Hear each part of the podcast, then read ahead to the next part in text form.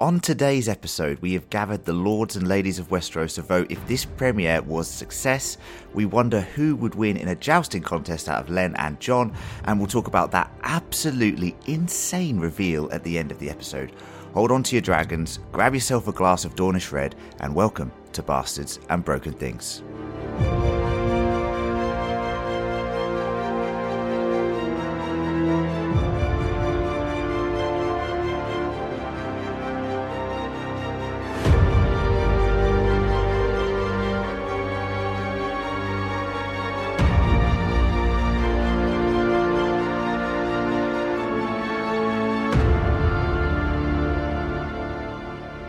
Yes, welcome, hello to the fellow houses that are joining me tonight. Lucy of House Baron, Greetings. mm, salutations.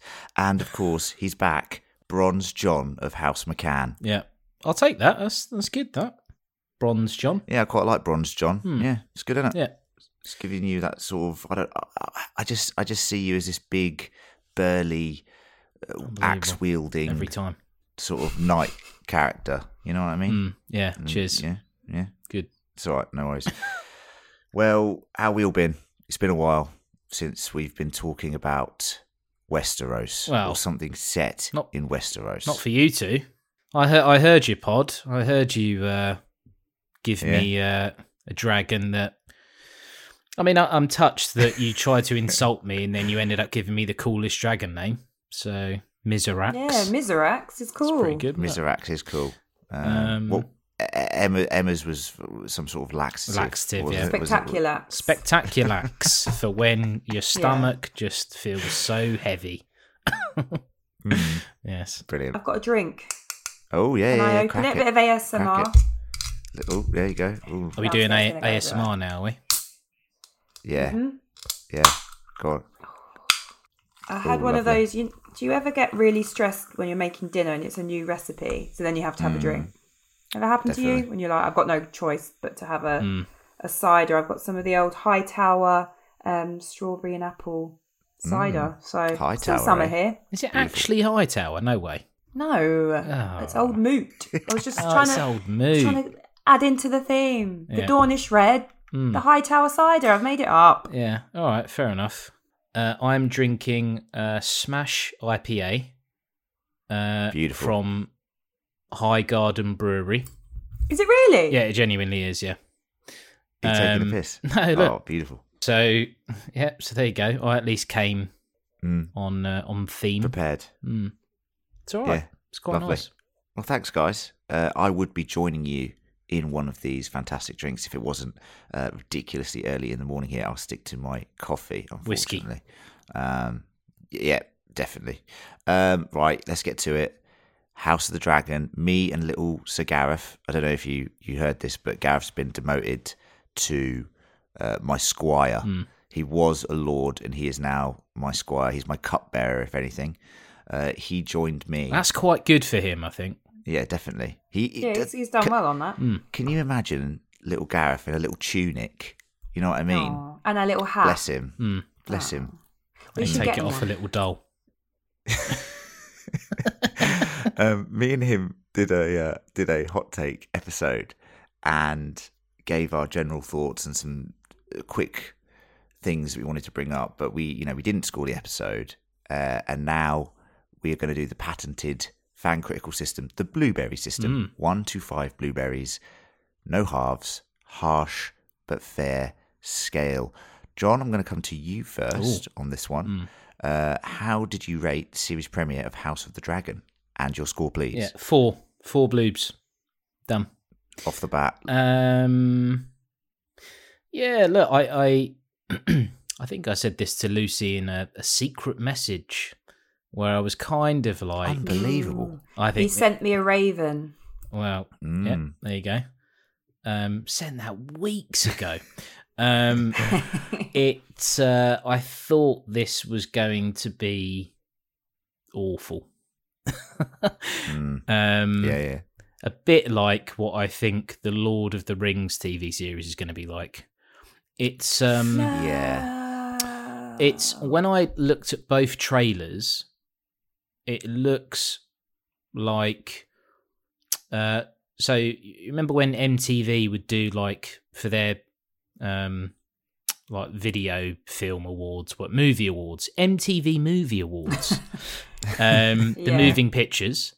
Uh, they would do like little parodies where you'd have like Yeah, they were so good. yeah, but that The Matrix with Justin Timberlake. Exactly, yeah. You like look at these random things and go, yeah, I mean, this doesn't make sense. I think they did Lord of the Rings one with like Jack Black or something. And that's kind of what these trailers look like. They look like a parody, a piss take.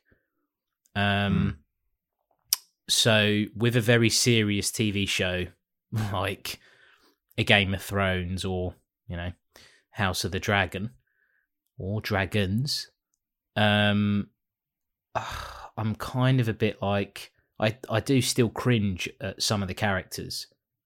It's I, I look Mm. at them and I'm like, what are you doing in here? Go away. You look awful. And I think that comes across worse when it's Targaryens. That white hair is just it looks so Mhm. weird. I think it was dulled down a little bit with Daenerys because it was just her knocking about, but when you've got Mhm. everyone looking like fucking children of the corn, it's just a bit it takes me out of the moment. Having said Yeah. that, um I I I enjoyed the first episode. Thought it was pretty good. You know, I I'm hmm I kind of wish that I didn't know what was going to happen. I kind of wish. Uh, so when I watched uh, Game of Thrones season one, so I watched season one having not read the books, um, and obviously loved it. Then read all the books, and then watched season two, season three, season four, and I kind of watched them as as you do as a book reader. It's like, well, I know this is going to happen, and there's some changes here and there, but roughly, you know what's going to happen. And then there's a bit, and uh, you know, I'm, I'm sure we've we've preempted spoiler warnings for Game of Thrones. Then there's a bit, I think it's in like season four or five, where you've got the White Walker changing the baby, Craster's baby, Yeah. with, Yeah. like does the little thing and the baby has the blue eyes and you're like fucking hell like even as a book reader you don't like this has never happened so it's really like oh Mhm. this is amazing again. I don't know what's going to happen. Um so that's the only thing that i would say about house of the dragon is i kind of wish i didn't know where it was going. And okay there's lots of characters. So when they were going through them i was kind of like all right i know who lives and who dies but there's loads that i don't. So so i'm sure i'll get some joy out of it in that way. Um but yeah look look to to put a lid on it because i'm going to go on all day i enjoyed the episode there are some terrible bits in it there's one bit that is abysmal really Here we go. really bad Serious. um Bronze John. there's one bit that I thought was a bit exploitative, to be honest. Mm. Um, and I'd be keen to, after this pod, I'd be ke- keen to hear the listeners' thoughts on it once it when it when it comes up. Um, but overall, pretty good first episode. I will give it four bloobs. Lovely, lovely. I'm looking forward to getting into those uh, bits that you think are abysmal because that's going to be very fun. Lucy, can you please tell me your thoughts on the series premiere? I liked it overall. So, ta looking at it as a whole, um, I enjoyed it and I'm Mm. invested in it by the end. I did feel it was as I expected, really. I think it was a bit of a sort of a bumpy start because you are having to set the scene. Um, and I think a lot of it, it felt a bit self conscious to me because they knew, you know, the background of the show, the actors and and even the screenwriters. Some of the dialogue was quite clunky. I thought expositional, whereas I would think in the first season of Game of Thrones, they did the sort of the classic HBO thing where they they tell you rather than show you, um, and it's up to you to follow that. And if you get it, you, you get it. If you don't, you don't. And it's the same reading the books. You know, um, I remember being sort of a little way into the first book, and then it kind of dawned on me that Tywin and Tyrion they're not the same names, and I was like, oh god, is this? Uh, Oh, dawned. Yeah. I thought this guy was a dwarf. I, his, this description doesn't work. Little So person. I think I think viewers these days are used to sort of having to pay attention and listening, and I, I did feel some of the scene setting was a little bit clunky. Um, but overall, I I think there was enough there for me to be invested in it. By the end, when when you kind of see the intrigue that's going to unfold and the the fight for succession, I was mm. like, yes, I'm I'm keen to find out more. So I, I'm going to give it three blueberries, but I did think it was good and I did enjoy it. I just can't. I I wasn't. Yeah, I didn't. I didn't have that feeling of like "Oh, I can't wait for this, but I I did have the feeling of I want to keep watching. So I think Yeah. the three is is a strong three and it's a positive three. It's just I couldn't I couldn't really give it four Fair enough. yet. That's, that's Not fair yet. enough. You, you are right about some of the uh, some of the dialogue. It does. It, I- I've watched it actually now three times. just like oh your dragon Caraxes is is nearly as large as syntax that other large dragon's like oh That that does happen a lot in the first episode of Game of Thrones season one. Game of Thrones. maybe i've just forgotten it and i'm like game of thrones is perfect and everything Oh, else go go, go back and watch that first episode. It's very. Oh, who's that little dwarf? Well, obviously that's Jaime Lannister's brother. Who's Jamie Lannister? Well, Yeah, the ma- Kingslayer. sorry, is what I meant to say.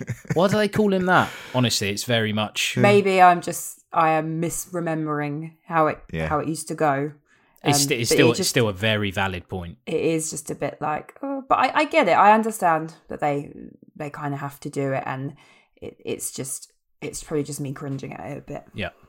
Well, there's a lot of moving pieces, like you said, Luce, that they've got to set up. So they've got to get the board well and truly set. And the hmm. interesting thing about this compared to Game of Thrones is this is taking place over decades, not like three, four years. This is, hmm. we're going to have time jumps in this season alone. So they have to set everything up because it's going to change very drastically, very, you know, quickly for the viewers. Okay.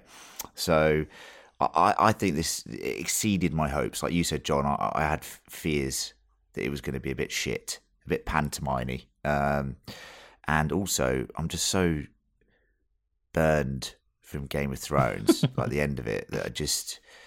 Yeah, my excitement levels, it took me a while to get to the point now where, you know, I've watched the episode three times and I have to say, I'm very impressed. Um, because although, like you said, the Targaryens are a bit silly walking around with their silver hair, I actually said in the preview pod I'd like to see purple eyes. I'm glad that that didn't happen actually, because that would be mental. Um, but I thought it looked phenomenal. I thought the episode looked amazing. Like uh, the tourney scene. Um, I think some of the CGI on the dragons is a little ropey, but other than that, like the gold cloak stuff, I thought it just looked like Game of Thrones, and some of those moments felt like Game of Thrones. Um, and I think that's intentional. You know, there are so many shots in this first episode, which if you put side by side to some shots in the Game of Thrones series, they are like mirror images, and we'll, we'll talk about them. You know, later in the episode, I thought Matt Smith was the standout. I thought he was absolutely fantastic. Um, Daemon Targaryen is such a cool character, and I thought he did a great job. I know Lucy, you don't like him because you had a go at him in the preview podcast. Never said i didn't like him oh, he was my one, yeah. second favourite prince philip i said he looks a Your bit second weird favourite inbred. I said that was a good thing. I said it was a good thing, actually. Or I said, inbreeding. yeah, finally, some. Yeah, you like Yeah. inbreeding. Finally, I mean, look at our fucking royal family. Um, Oh, but I just think They're doing what? Jesus. yeah, he looks the part. He looks the part. Yeah, no, I thought he was great. And look, look, I- agree. There's a few things in here which we have to talk about, whether for good or for bad. Um, and I've done some some hard research on some of this stuff. um, so get ready for that.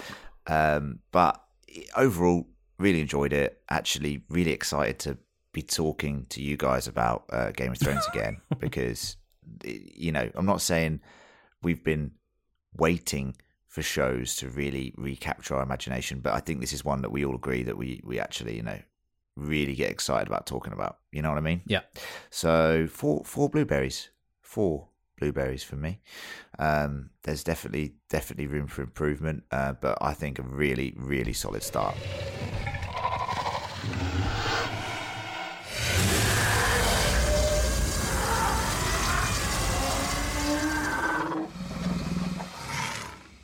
This is a quick advert to say if you are enjoying this content, then please do subscribe and share the podcast. That would be amazing. You can subscribe to either Bastards and Broken Things or Fan Critical. These podcasts are available on every single podcast platform, or at least I think they are. Please let us know if they're not, and we'll make uh, we'll make that right. Also, to say if you want to sponsor us further, you can go to patreon.com forward slash fan critical and donate some money to this podcast. This podcast is run by people who it's not a full time job, so please do, uh, if you can, spare any monies and you want to support us and get access to some bonus content, then please do uh, go to patreon.com forward slash fan critical. And we do have a feedback section in this podcast. So if you want to let us know your thoughts on uh, House of the Dragon um, or anything else, really, you can write to fancriticalpodcast at gmail.com. The email will be in the show notes. That's fancriticalpodcast at gmail.com. Right, let's dive into the plot of House of the Dragon. Yes. Sure. We open in 101 AC after Aegon's conquest, uh, roughly about 172 years before the birth of Daenerys Targaryen. Her ancestor, King Jaehaerys Targaryen, uh, who has ruled for over 60 years, convenes a great council to avoid civil war. Um, this council's main purpose is to decide who shall be named his heir. There are over 14 claims, but only two are heard. That of Viserys, his oldest grandson, and uh, Princess Rhaenys, his oldest grandchild. It is decided that by all of the lords who have come to Harrenhal, and there are over a thousand lords from Westeros who've gone there, have voted and they have decided that Viserys should be the rightful heir and that no woman will inherit the Iron Throne. How do you like this, guys? Little, uh, little, little prologue Mm, for the Mm. episode. very good. Uh, we talked about this in the um, in the preview podcast, and this great council is really important um, in the context of uh, essentially the demise of the Targaryen dynasty, because the decision here uh, shapes this. This council is it's ironic. It's actually designed to stop war between different factions of Targaryens, but it actually ends up, in a way, um, causing one. So Ah, did, did you like seeing. Jaehaer- gutted, made a mistake? Did you, it's, it was quite cool. I felt to see Mm, Harrenhal like this. yeah, Do you think? Yeah. yeah. It's It's um. like Harrenhal. Well, yeah. I mean, Harrenhal was has been this place that when you've heard it described previously in texts, it's like this massive grand place, but obviously it's cursed, basically. Mm. Um, uh, the mountain knocks about there for a bit as well, doesn't he? Smashing it up. The shit mountain. The shit mountain. Do you remember they recast him like three times? Yeah, yeah, So there was Yeah. the mountain in Yeah. season one. Yeah. Then there's season I like two the first mountain. mountain. Probably my Do favourite mountain. Yeah. Okay. Yeah. Not my favourite mountain. Just looked like a. Everest. really was, Yeah. yeah, guilty. Um, Guilty. So yeah, uh, yeah. No, it was it was really cool to see it in somewhat of a better shape. It's it's like uh like grand cathedral like in a way. Mm. Um, Well, they're rebuilding it because it, it's still. There was a bit of even though it's scaffolding up. Yeah, there's 101 AC, um, but obviously in Aegon's conquest, he burns uh, Harrenhal to the fucking ground. Uh, and it, it's it For no melts. fu- reason. No good well, reason. No, well, the you know why have you done it? the? Lord takes No reason. he hides in his tower and he's like dragons Funny. can't breach this stone and they do they fucking do breach it uh, Balerion fucking destroys it um so it's still being rebuilt rebuilt to this day Mm.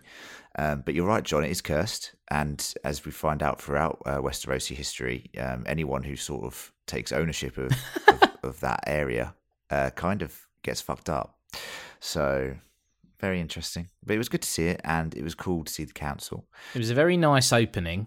Um, and you know what? I'll even let the beginning bit go, where it's like it doesn't really need to mention the Mad Dany. King and Dany.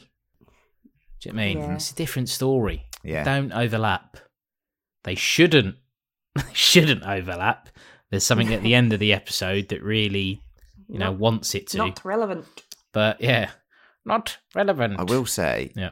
I will say, and we are obviously don't listen now if if if you don't want spoilers for the you know Game of Thrones, but it's interesting how they said the Mad King and Dana- Daenerys Targaryen and not the Mad Queen necessarily. Mm. You know what I mean? Because Hmm. let's face it, it did go that way. Oh, I thought you said we weren't doing spoilers, or am I? I guess Yeah. really, like Daenerys just did sort of what Aegon did. Like you've got your dragons, you go and do some conquering. Yeah. Like it's probably not that much Um, different in in the view of a Targaryen or of a That is true. yeah, they are Targaryens, I guess. It's Dany well, the yeah, you've gone Conqueror. your dragons, you've gone to try and conquer. Yeah, Okay, Hmm. but what I will say is what we find out at the end of this episode completely changes that. So, um, uh, when Dany does what she does, the White Walkers are defeated. There's no reason to do. Aegon's motivations are completely fucking changed at the end of this episode, which is quite interesting. Hmm. Um, Sort of. but nine years late, definitely. We'll come Uh, on to that. sort We'll get, of. we'll get onto that. I've got, I've got research, John. We'll come It on to is that. still a bit assumptive, but yeah. All right, crack on. Yes, I agree. Nine years later, Viserys' wife, Queen Aemma, is pregnant with what he is sure will be a son. At the same time, his daughter Rhaenyra flies over King's Landing on Syrax, and then we see her with her bestie Alicent Hightower, uh, who is the King Hand Otto Hightower's daughter. So there's a lot of fucking setup here. I thought that opening shot of um, Rhaenyra on the dragon coming down from the clouds over King's Landing with the music was awesome. It was so good. They- it just really got like It Game of Thrones vibes, you know. Yeah, but also it's I guess it's um if this was any other like royal family thing, Mm. um it's kind of just her riding her horse, right? That's all it is. Yep, Um yep. and even when she lands it and there's like the stable masters waiting, all right, one of them's fucking terrified because he's like, well, hold on, I've been dealing with horses up until this point. But, um, yeah, but that was, that was cool. That was cool. Um, they, they spoke about the dragons getting smaller and smaller until the last one was like the size of a dog and then they were just dead. Yeah, And I guess yeah. obviously they we've got the uh Balerion skull that we we've seen before anyway. And obviously in Game of Thrones we've got you, you can kind of it almost enhances that like how fucking mental uh Drogon is in size comparatively. But it's interesting to see because when she's riding that dragon and okay, you know, the, the dragon's fairly young at this point. Um, but it still does seem quite small. Yeah, yeah. So we talked about this in the in the hot take.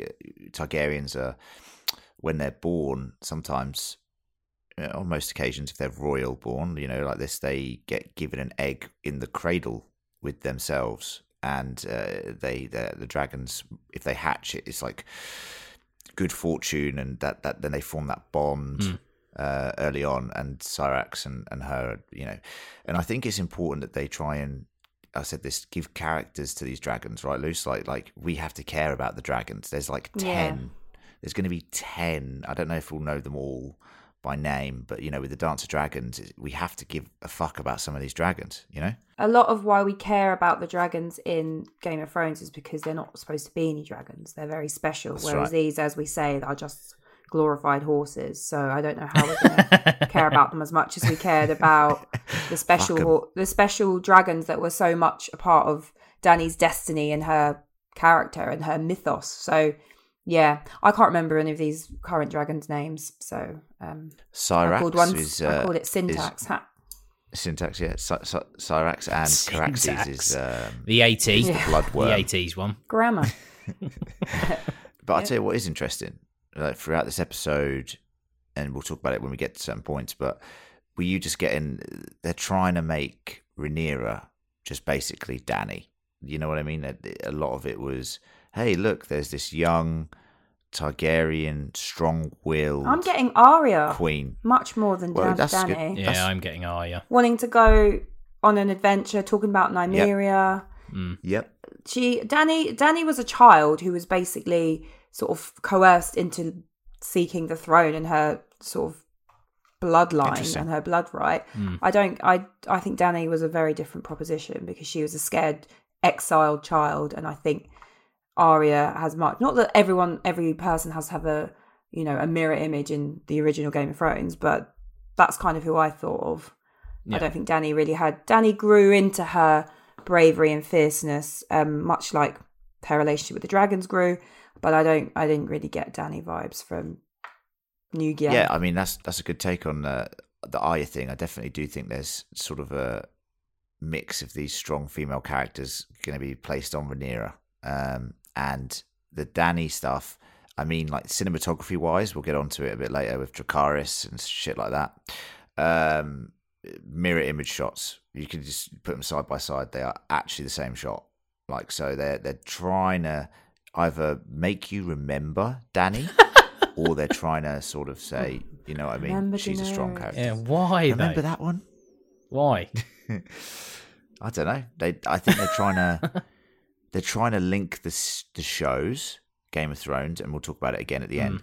They're trying to link them in as much of a way that they can visually, so that you have this sort of springboard on your mind, just to, to, to you know, you can you can latch on to certain things. I think that I think that's a smart move in a way, Yeah. but some of it does go a bit far. Oh, quick one on Alicent Hightower. You uh, like their little relationship, uh, Rhaenyra and Alison?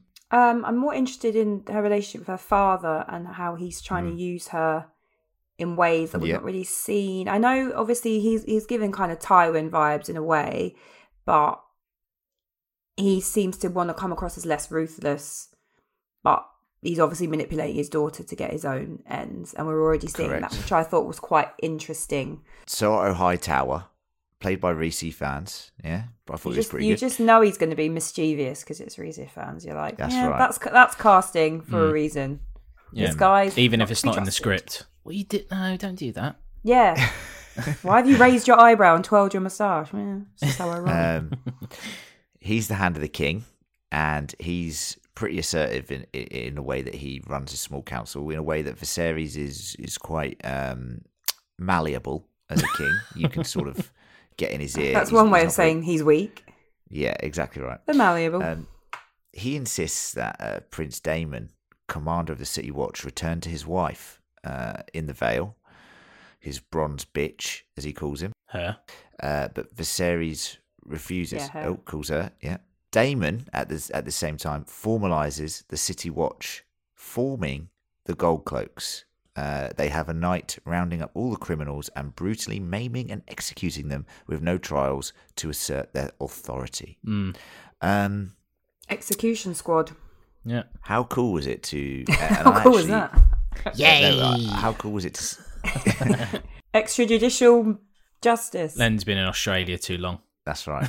No, no, it was cool to see the formation of the Gold Gold Cloaks. So is this Yeah. how it started then? Yes. This is he sort he's a founder, you could say. Yeah, so it's it's basically they were just this f- fucking bunch of terrible, Ra- rabble. uh, like law enforcement, Rowdy rabble You know, is that what they were. rowdy rabble, rabble, rabble, rabble, rabble, and um, and Daemon was basically he was in, he had a seat at court, and they were like, "Oh, we'll make you master of coin," and then basically he was shit at that, and then they were like, "Oh, we'll make you master of laws," and he was shit at that, and then they go, "Okay, right, just go look after the city watch, whatever," and he gives them a purpose. He trains them. He gives them armor. He gives them these gold cloaks. He makes them into the very corrupt organization that we see 200 years later. You know what I mean? Yay, well done. Uh, so it, it was a quite a funny line from Viserys in there. He's like, "This city watch might end up uh, being a good thing." I was like, "Oh, it's definitely not. It's a Couldn't be horrible." more wrong. Yes. Well, well, they were right for a bit, weren't they? Did you guys get vibes uh, when they did the very brutal um, chopping off of hands and testicles and rounding up of individuals? Um, did you get that sort of mirror image of that scene in like season two where they round up all of Robert's bastards and they're just fucking Yeah. killing them? I was like, Sh- this is just parallel to me. I was like, such vivid memories of that scene. Yeah, You remember? Guard. Strike again. Uh, no, no. I mean, I, I Mm. remember it. I, I I don't know if I did see parallels, to be honest. Um. Uh, I, These I guys think deserved it a bit more probably than the. an Oh, yeah. innocent Children. babies. Yeah. Kids. Um. Mm. Oh, he's got dark hair. Kill him, just in case. Um. So, yeah. Uh. Maybe it brought back memories of the Battle of the Blackwater, just because you've got.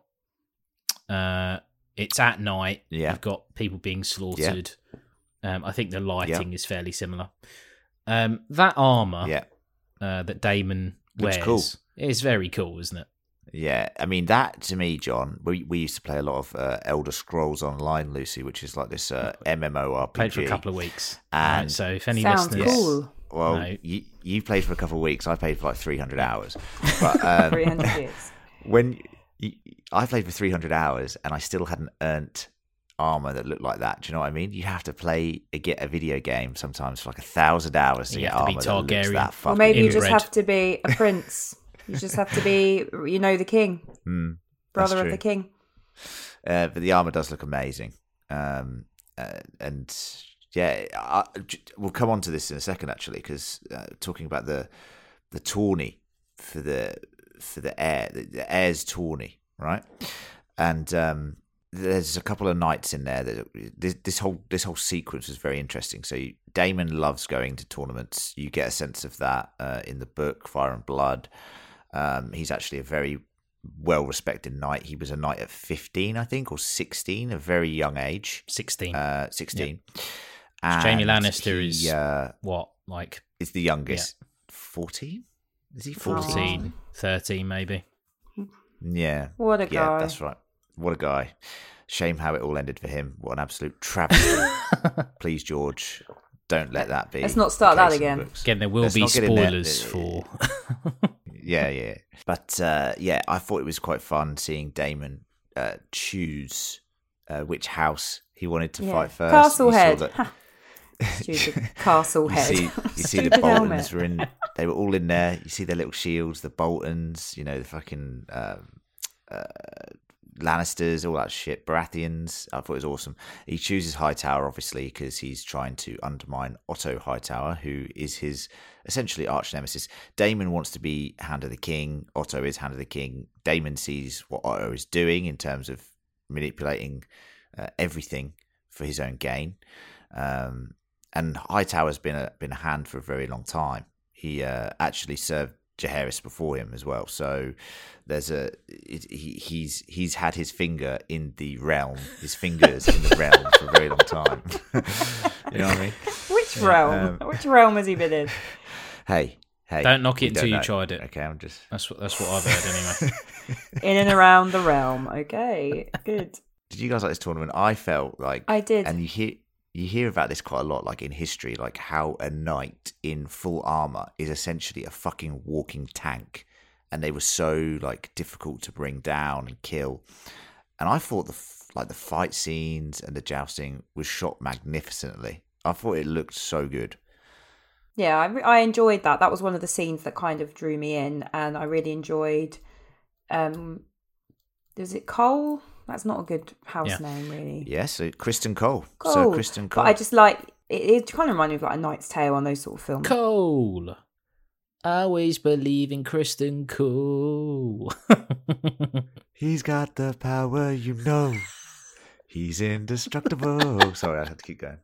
Yeah, sorry. it's nice to sort of have that kind of yeah the the mysterious knight that no one's really sure about who bests the prince and there was a part Yeah. of me because it's i know it's not game of thrones but it's the same universe where i thought that daemon was just going to kill him Mm. and i was like Ugh, what's the point of introducing this quite cool mysterious character It turns out to be quite hot if you're gonna just kill him and i'm glad he didn't because i feel like he's gonna don't say well i feel like he could be an interesting character don't say well about it I'm just saying. Put that face Um, away well well, dies is he in the good first looking 10 actually? minutes. So Yes. He's Dornish. Yeah. Fucking cool. he's a dragon. I mean, Yeah. you're right, Lucy, that there are a couple of really good short stories about like mystery knights in tourneys and stuff like that, and obviously some Dunk and Egg stories as well. Mm. Um, you know, and it's always quite fun when you you, you know, it, to put it lightly, like Daemon is one of the best. Um, knights at this time that that exists. He's he, he's not probably Jaime Lannister levels, but he's just below that. Uh, so and yeah, and this guy murks him, so it's quite interesting to does. see. And he's kind of shown him up a bit, which is interesting. I thought it was interesting how he used a, a mace as his weapon of Mm. choice, and obviously He must be very Dame- strong. Da- Daemon's uh, got Dark Sister. Daemon's got Dark Sister as his sword. Yeah. Cool Uh, name for a Dark- sword. Very cool Dark name for a Sister sword. is like one of the coolest swords ever. Um, you know, it was one of the swords that, that conquered Westeros with Aegon. It wasn't Aegon's sword; it was one of his sister's swords, and and, and then it's handed down to Daemon. Um, so Daemon's got a cool dragon. He's got a fucking amazing sword, and Criston Cole still beats him. You know what I mean? That's Valyrian steel. It's supposed to cut Mhm. through regular steel. Well, his arrogance Who is brought this him guy? down. Do you know I mean? Turning He around, did. celebrating. Did you get Ob- Ob- Ob- Oberyn vibes? Yes, I did. Yes. Yeah. Well, Hopefully, he doesn't end the same way. hmm. Well. Oh, luckily. Stop that! wow. Uh, um, okay, let's let's move on to the next uh, bit, which I feel is, and we talked about this in the hot take episode, me and Gareth, and this is, I found this to be incredibly difficult to watch, um, and we can discuss whether we think it needed to be shown or whatever. Um, but uh, Aemma um, is is trying to give birth to uh, the, her child, uh, Viserys and her's child, and basically it's, it's breach. It's not happening, um, and the Maester suggests uh, It's not basi- Basically, it's not happening. The Maester suggests a C-section, um, but obviously Aemma will die, um, and unfortunately Viserys has the chance to save his his unborn child, and he takes that option. And what we get is a, a- as much as I think it's a very difficult scene to watch. I think it's uh, beautifully put together, juxtaposition with the tournament that's going on, the tournament that is in the child's name. Um, and yeah, what did you guys? What did you guys think of it? I mean, did you think it needed to be shown? Did do you think it was difficult to watch? I mean, it was Um, definitely difficult to watch. I, I like. I think if any listeners like, no, actually, no, I didn't think it was difficult to watch. Um, yeah. Uh, if that is the case, then go hand yourself into the nearest police station because it's only going one way. Seek help. Um, yeah, it was. I was not a fan. You know, it's. Um, I mean, it wouldn't be anyway. It's not like I'm sitting there going, "Oh, this is brilliant." Um, I just felt, I just felt unnecessary. It's. It, it was a bit gratuitous. It was uh, invasive. I think is the word that I used uh, with you, Luce. Um, I, I I get the juxtaposition. I feel like they could have done it in a different way. Like I, I don't necessarily Yeah. even mind the blood being spilt and mirroring that. Like uh, you know, there's blood being spilt across Westeros for, you know, the living and the dead or whatever. Even if you're just being born, you know, you're born into blood, basically. Like, I, I, I get it, right? Um, but it's it was too much for me, really. Like, and, and I can imagine being a woman watching that as well. Fucking hell, like Yeah. too much, too I mean, much. Yeah. I was watching it um, and sort of expecting what was going to happen. I think seeing it all kind of almost took me out of it because it was so graphic and unnecessary. It kind of jarred me out of what I was watching, and I was just like, ugh. Um, I don't. I don't think we needed to see it all. I, I understand. I do. I agree that it was really quite well shot, and there was like a moment where they were kind of cr- the doctors or the maesters were sort of crouched over her, and you couldn't really see anything. You could kind of see the knife, and I think you could have left it there, and it's like, oh no, no, it's going in. Oh, and she's sort of going, please don't do this, and it's like, this is quite awful. This is quite harrowing. Um, I myself had a cesarean, um, and watching it with Aaron, he was like, "What's this called?" He was like, "Oh, my mind's gone blank." I was like, "A cesarean." He was like, "He was like, yeah," and then he went, "Did you have a cesarean?" And I said, I can't believe. Fr- I cannot believe you've thrown him under the bus like that. "Yes, I had a cesarean." Yes, so he'd completely blanked out my. I mean, it wasn't like that, but ne- nearly. Um, it was. It was. I mean, what, what I will say is kind of the decision that he had to make. Not that I'm a medic, um, but I know a little bit about labour. But they both would have died anyway, so I kind of get why he was like, the child can be saved. She she had they just left labour to con- continue, they both would have died. Like that's Yeah. what would have happened. I, we didn't need to see it in such graphic nature, and I, you know, it was quite obvious at that point that the child was going to either be a girl or dead. Yeah. Um, Yeah, it was. I actually, so my partner Mel had never watched Game of Thrones, but I said, you know what? Let's watch House of the Dragon together. uh, maybe, maybe, you, maybe you'll get into it. Anyway, first first episode comes up. It comes up to that scene. I'm just like, I've already seen the episode, so I, I turned to her and I said, look, I'm just gonna be honest with you right now. This next scene, I don't think. I mean, it's up to you. She's a paramedic and whatnot. She's done. She's delivered babies and stuff. And she's had our baby, obviously. And I, I was just like, look, I, I this is going to be a really tough scene.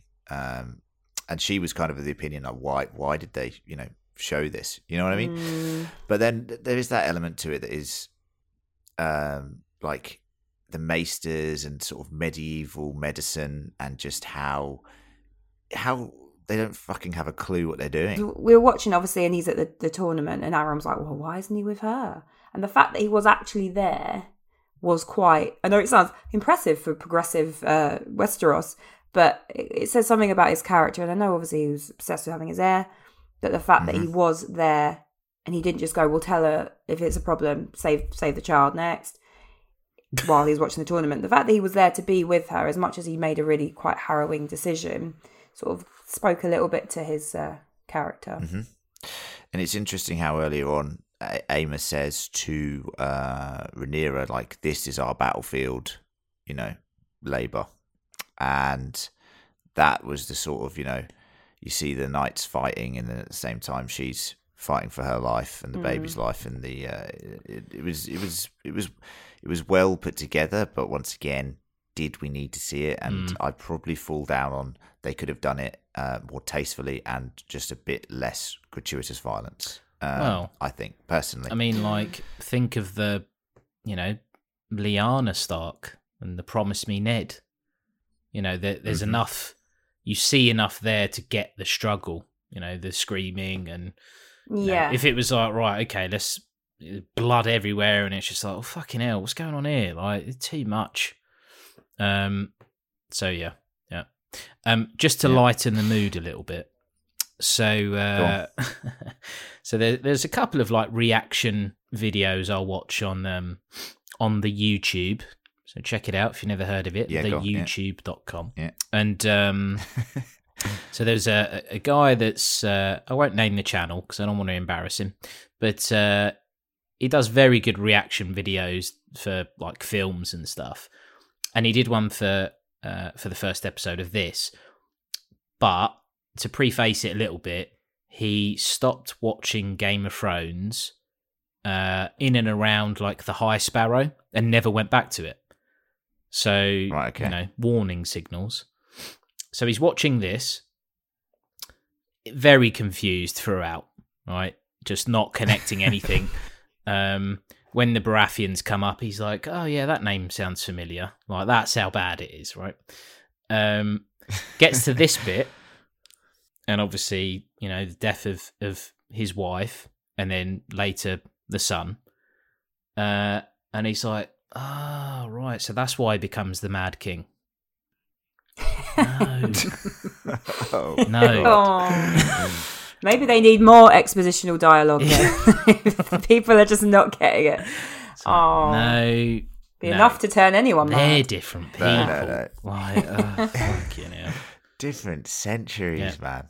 Oh my god. He also said, "Oh, why did he kill the boy?"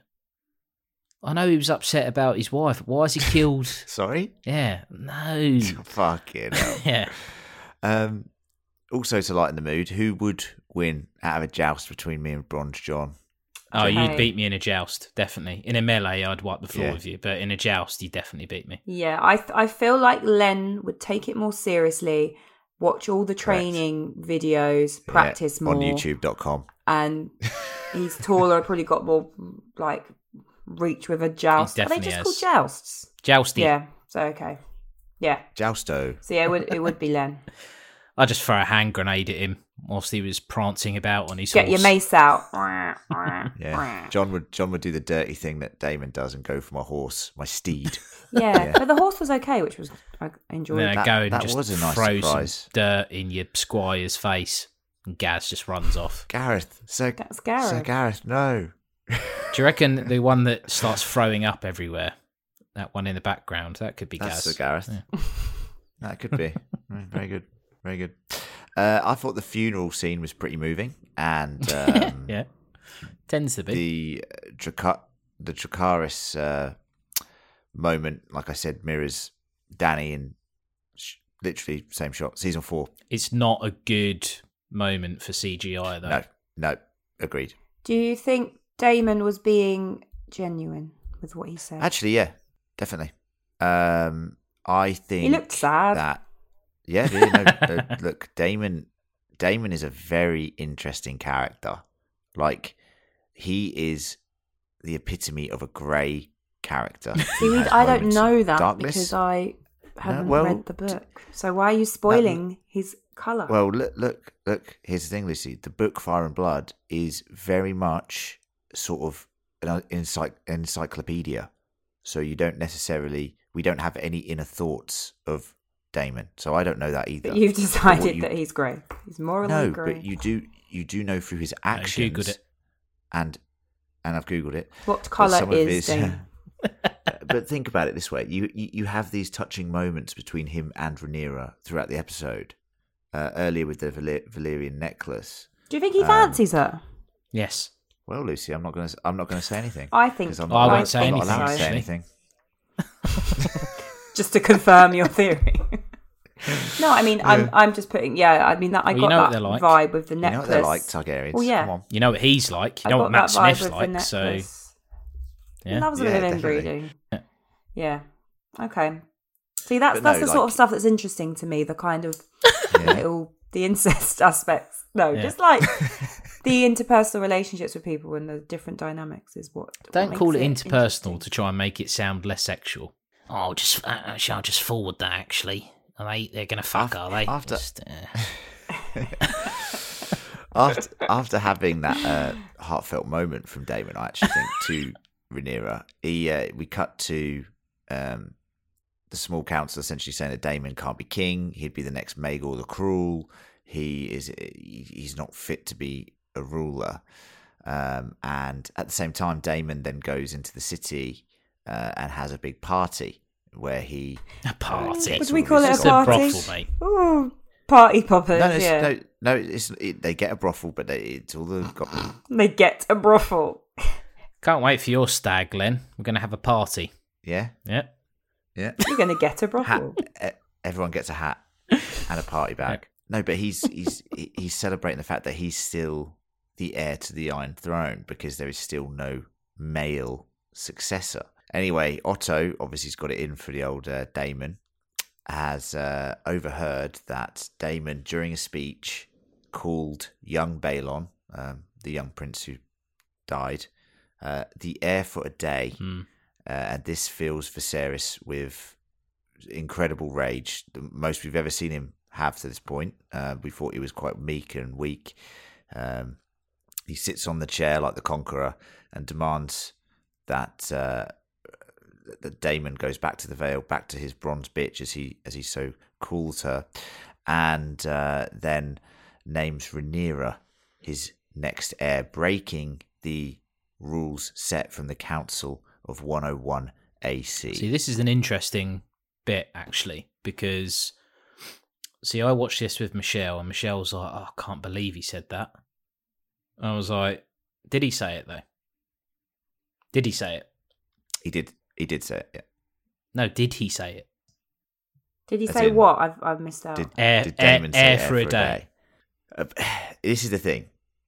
In the books, it's the same situation. It's It's hearsay. hearsay. Yeah. From it's hearsay. However, he doesn't deny it. You know, so No, I know, that whole situation. Again, it's it's that it's that shock. So if you if you're argue, arguing the other way, so everything he says up until that point. So if you look at Matt Smith's how how he's performing that scene, you would say Yep. he look it like it's not disingenuous. He he looks sad, right? Yeah, that's right. Yeah, and he's being Yep. quite respectful, and that's how that Mhm. scene ends. And then you've Mm. got you know the the source, the source material, uh, material Otto Hightower, who wants rid of him Yeah. anyway, says that he Yep. said it. So the fact that his brother then turns to him and says, "Did you say it?" You could easily see that scene as him going, like, "How how could you believe that I would say that?" But Yeah. for you to even ask me that, I, like I'll be the monster that you want. That I'll be the monster that you want me to be, basically. So, so I'm I'm There is not a- saying that that is he didn't say it, but I find it far more interesting to not take it for blank. Like if if that scene had played out and he had said it, I would find his character uh far more Despicable. yeah just boring, Mm. like Pantomime needlessly villain, evil. yeah. yeah. Yeah, but that that's why he's interesting because, like you said, John, there's a good point there. It's it's it's different accounts of what of what happened, um, and in the book, like you know, you just you hear the same the maesters as they write it down. They're like, oh. Some people say they heard this, and some people say they heard this. But what is sure is something was said, and then Viserys and him part ways. And it's he's an interesting character because you've just seen him be genuine to Rhaenyra at the funeral and then go and do what is said to have been done. So he, he but remember he does hear overhear the small council basically saying trying to make sure that he's never king. Yeah. So he's angry. So you've got a couple of things at play there. It, it- he's a fascinating character. I think Matt Matt Smith in that scene is fantastic. I actually think uh, Paddy Considine as Viserys in that scene is fantastic, sitting there with his Valyrian steel sword and just fucking you know staring him down. And and can we just talk about how good the throne looks this year? Yeah. Looks much better. Looks vicious. much. It does look vicious, and that little cut that Viserys gets there, Yeah. like, sitting the Iron Throne is painful work Yeah, I wouldn't sit on in it. more ways than one. Just wear armor, surely, while you're sitting on it. Just put a bit of leather on it. Yeah, good point. Cushions. Cushions, yeah. Few cushions. Yeah. So Gareth, another cushion. Is he? Oh, stop that. not- Fucking hell, it was days ago. He's not a knight, is he? yeah. um. All right, guys. Let's uh let's get on to it. Um.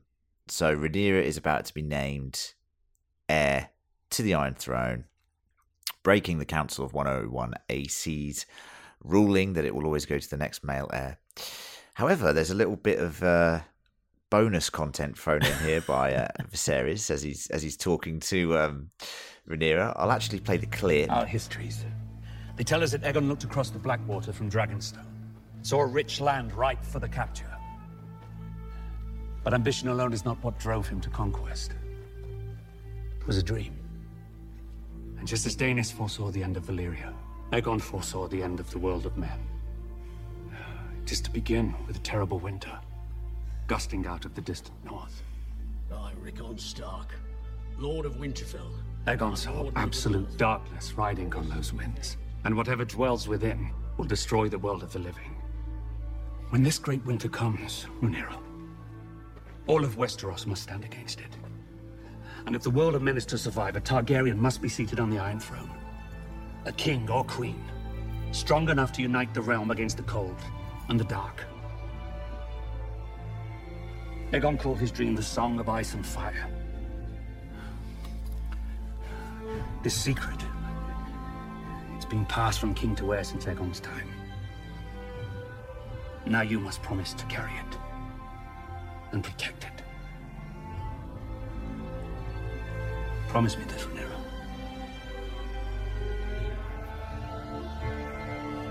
Promise. He says, pro he says, promise me, Ned.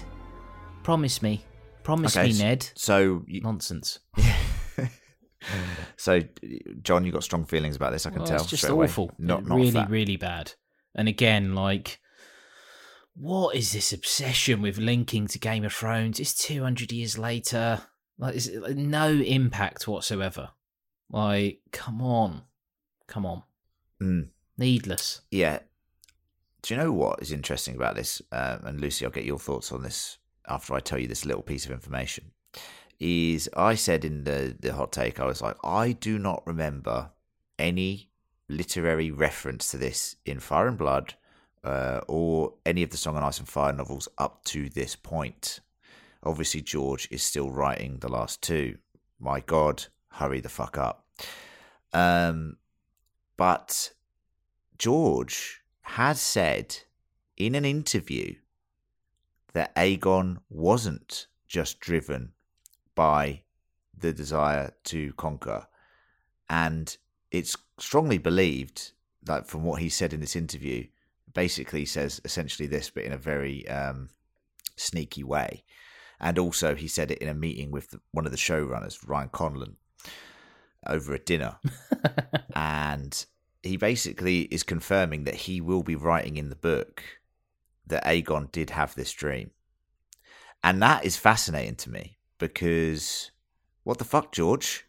I thought I it was just think Rhaegar just who retrofit had this shit. these theories. Yeah, just these like, oh, actually, it's, it's like fucking J.K. Rowling going, oh yeah, Dumbledore was gay. You know, it's like stop putting things in there that weren't there. And, yeah, I think it's really, it's really That's very, clunky. very, uh, yeah. That's too explicit for a kid's book, to be honest. It is, but Oh, I don't in put that regards there. Game of Thrones, it's Yeah. just it was.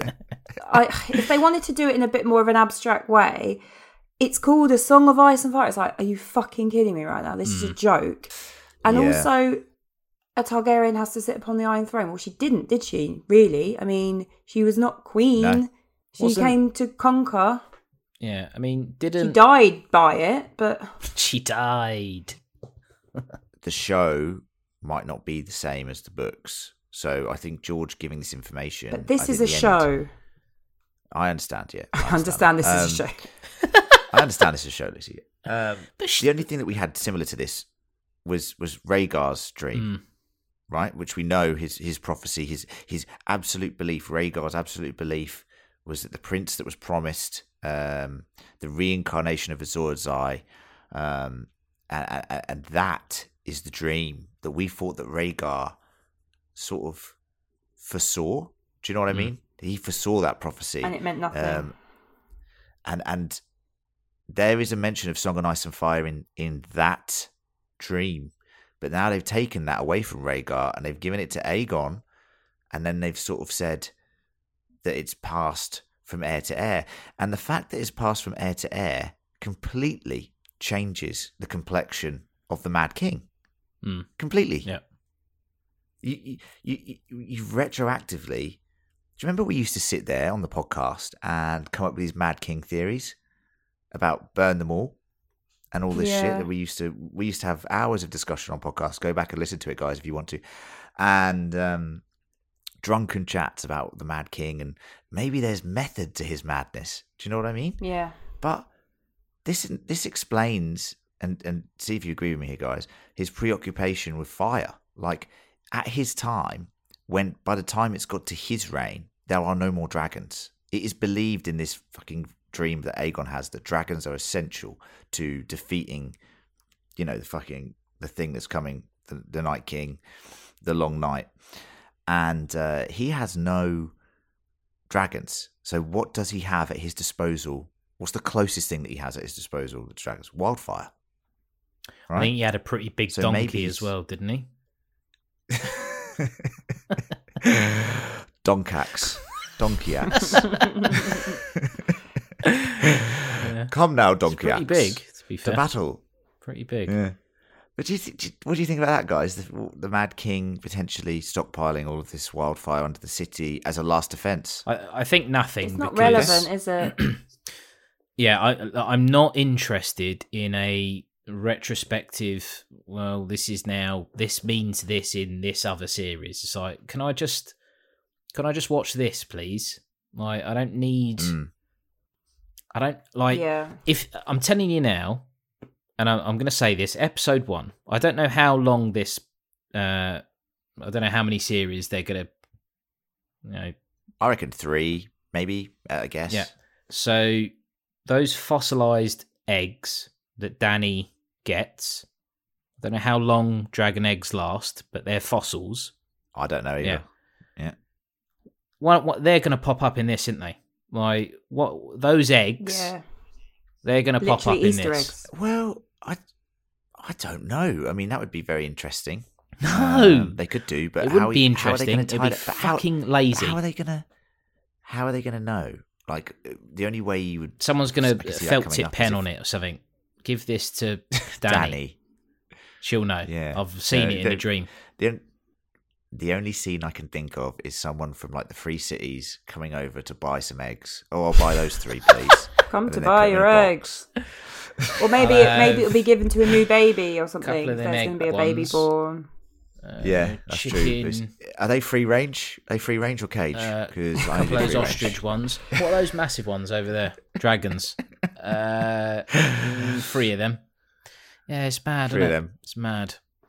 Uh, it's going to happen though. Telling you. Um, Because I this can't be doing with obsession lo- after lots of these references. yeah, this but this obsession after episode one, like that's the worst one, obviously. Um, mm, I mean, I think I'm pretty sure I zero bloobed the very last episode, and in that episode we've got um, what's his? I was about to call him Samwise Gamgee there, but what's his? Uh, what's Jon Sam- Snow's? Samuel Tarley. Tarly, yeah. Um, he obviously he ends the series with his little book that he's been writing. Remember that, don't you? yes. And what was the book Which called? is a copy of There Lord and the Back Rings. Again. Song of, yes. Hobbit's Tale. No, uh, Song of Ice It was Fire. called yes, A Song of yes, Ice and Fire. was- So why is he naming his Hmm. book that? Is he Is he someone else let him in on it or what's going on? Ah, look, I will. I will say this. This is my. This is what I'll put a full stop on this situation. Uh, the show obviously fucking dropped the ball massively at the end. D and D's fucked it, fucked it all over for their own intentions to uh, not be doing the show for any more time. George has even said he wanted 13 seasons of, of Game of Thrones. They gave him eight. We want the books, Um, George, so we can't always get what yeah, we want. yeah, yeah. Exactly. But if this revelation comes out in a sensible way, this Aegon dream comes out in a sensible way in the books, I have no issue with it at all, as long as it makes sense. Okay?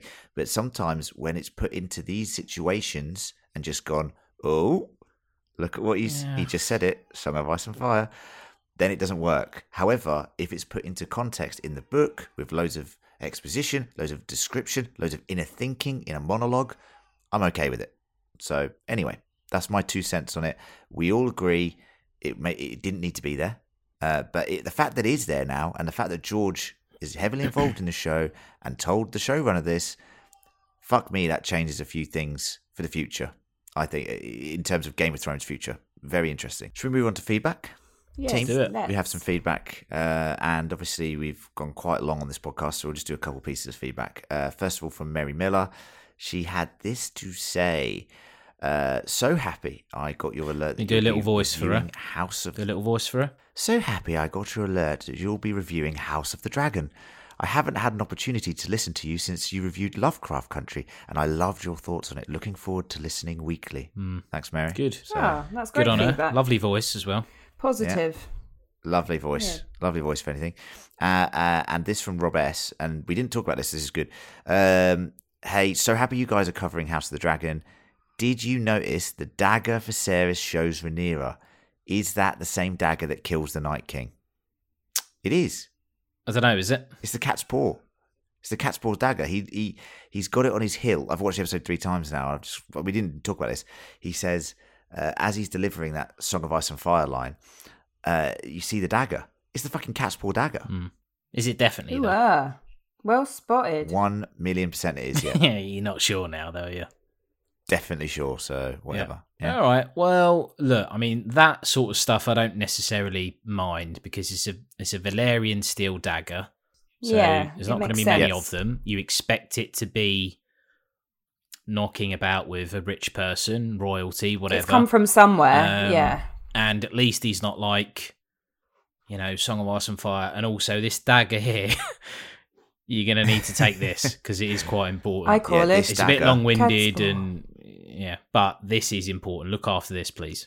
Very good spot though, uh, Rob. And uh, if you want to let us know your feedback, you can write into us at fancriticalpodcast at gmail.com. That is fancriticalpodcast at gmail.com. Uh, the email is in the show notes. And that brings us to a close of our first review of episode one of House of the Dragon, Heirs to the Iron Throne. Um, thank you to Bronze John Thanks, mate. for joining me today. Uh, it's been a pleasure. Thank you to Lucy of House Baron. Thank you, Sir Lannister. Ah, Sir Lannister. It has been a a lot of fun actually talking about Game of Thrones. You know, it makes getting up at five a.m. the Dragon. in the morning to discuss it with you guys. Yeah, well, whatever. Just love Game well, John, is it? Thrones. Is it? They want it. They want you to think it's fucking Game of Thrones, don't Mm. they? Jesus Christ. Um, but no, it has genuinely been lovely. To Oh, actually, chat through I, I with have a you guys. fi- I hope. I have a, a, a final thought. Yeah, go on. So we Go didn't then. get uh, because I look, I'm a bit of a nerd for for this, and we all love Ramin Yeah. Djawadi. So before I'd seen Oh, yeah. the episode, I so on my way home, I was like, right, YouTube, I want to see the intro to this series. I really want to see Yes.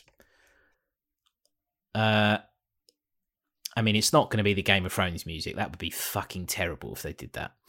Um, They did use it at the end. no, I The know, end credits but had it- Game of it's Thrones not music. go- dun-dun. like if it was that, it'd be terrible. um, but what do you, what do you think it's going to be? Do you think it's going to be like a, a map and stuff, or kinda, well, that's I what hope I s- so. Yeah, I hope Do you know so. what I said in think the it hot should be? take. I think it should be a go on. timeline of all the different kings. And Oh, that'd be quite good. Yeah, that would be handy. That'd be not like a family tree. Hmm. because at this point it does splinter off quite quite far. Like this is the, the time where there's the most Targaryen blood sort of in in the world. Um, what I would say is, I said this in a hot take. Like sometimes with pilot episodes, you just don't get those intro sequences, and then it's only by the second episode you get it. Um, so yeah, I'm fascinated to see because at the moment they just had the, the the sigil. The sigil of the Targaryens, the three-headed dragon, Yeah. and it was on screen for about five seconds, and I was like, "That's a bit shit." So I hope they do go for something. I think it makes sense you to do it like that because, you know, I think there might be a civil war coming, and it would be quite nice to, as it develops, to know who's on wh- whose side. What as side, it splits basically. off, yeah. Well, the greens and the blacks, John. That's coming up. It's coming up. I reckon by the end of the season. Yeah. See, I way it's gonna tried to not. I mine was very spoiler free, and you've just gone straight in. um, but that's You fine. said civil war. I'm just giving the I- names of the sides. Yeah, but you're saying Just there's two sides. You know. Yeah, many sides to a fifty pence coin. Well, Anyway, true that. Well, v- very good point, John. Uh, Bronze John.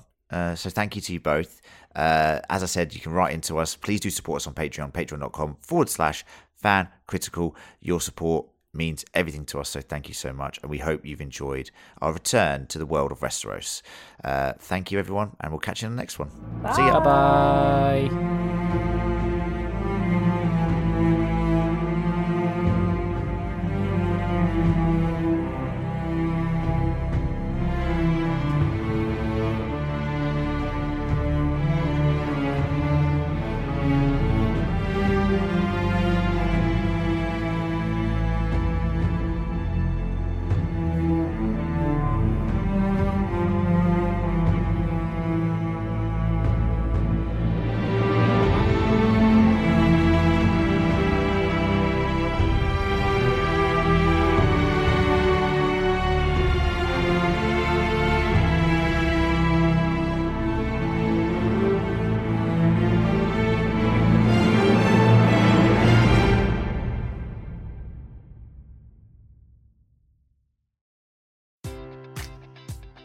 Enjoy all your favorite sports like never before at BetMGM. Sign up using code CHAMPION and receive up to $1,500 back in bonus bets if you don't win your first bet. When you register with BetMGM, you'll get instant access to a variety of parlay selection features, live betting options, and the best daily promotions in the business. And with BetMGM at your fingertips, every play and every game matters more than ever. Remember to use code CHAMPION and receive up to $1,500 back in bonus bets if you don't win your first bet. Place your money line, prop, or parlay bets with the king of sportsbooks today. BetMGM and GameSense remind you to play responsibly. See BetMGM.com for terms. 21 plus only, Virginia only. New customer offer, subject to eligibility requirements. Rewards are non withdrawable bonus bets that expire in seven days. Gambling problem? Call 1 800 Gambler. Promotion, promotional offer not available in Washington, D.C.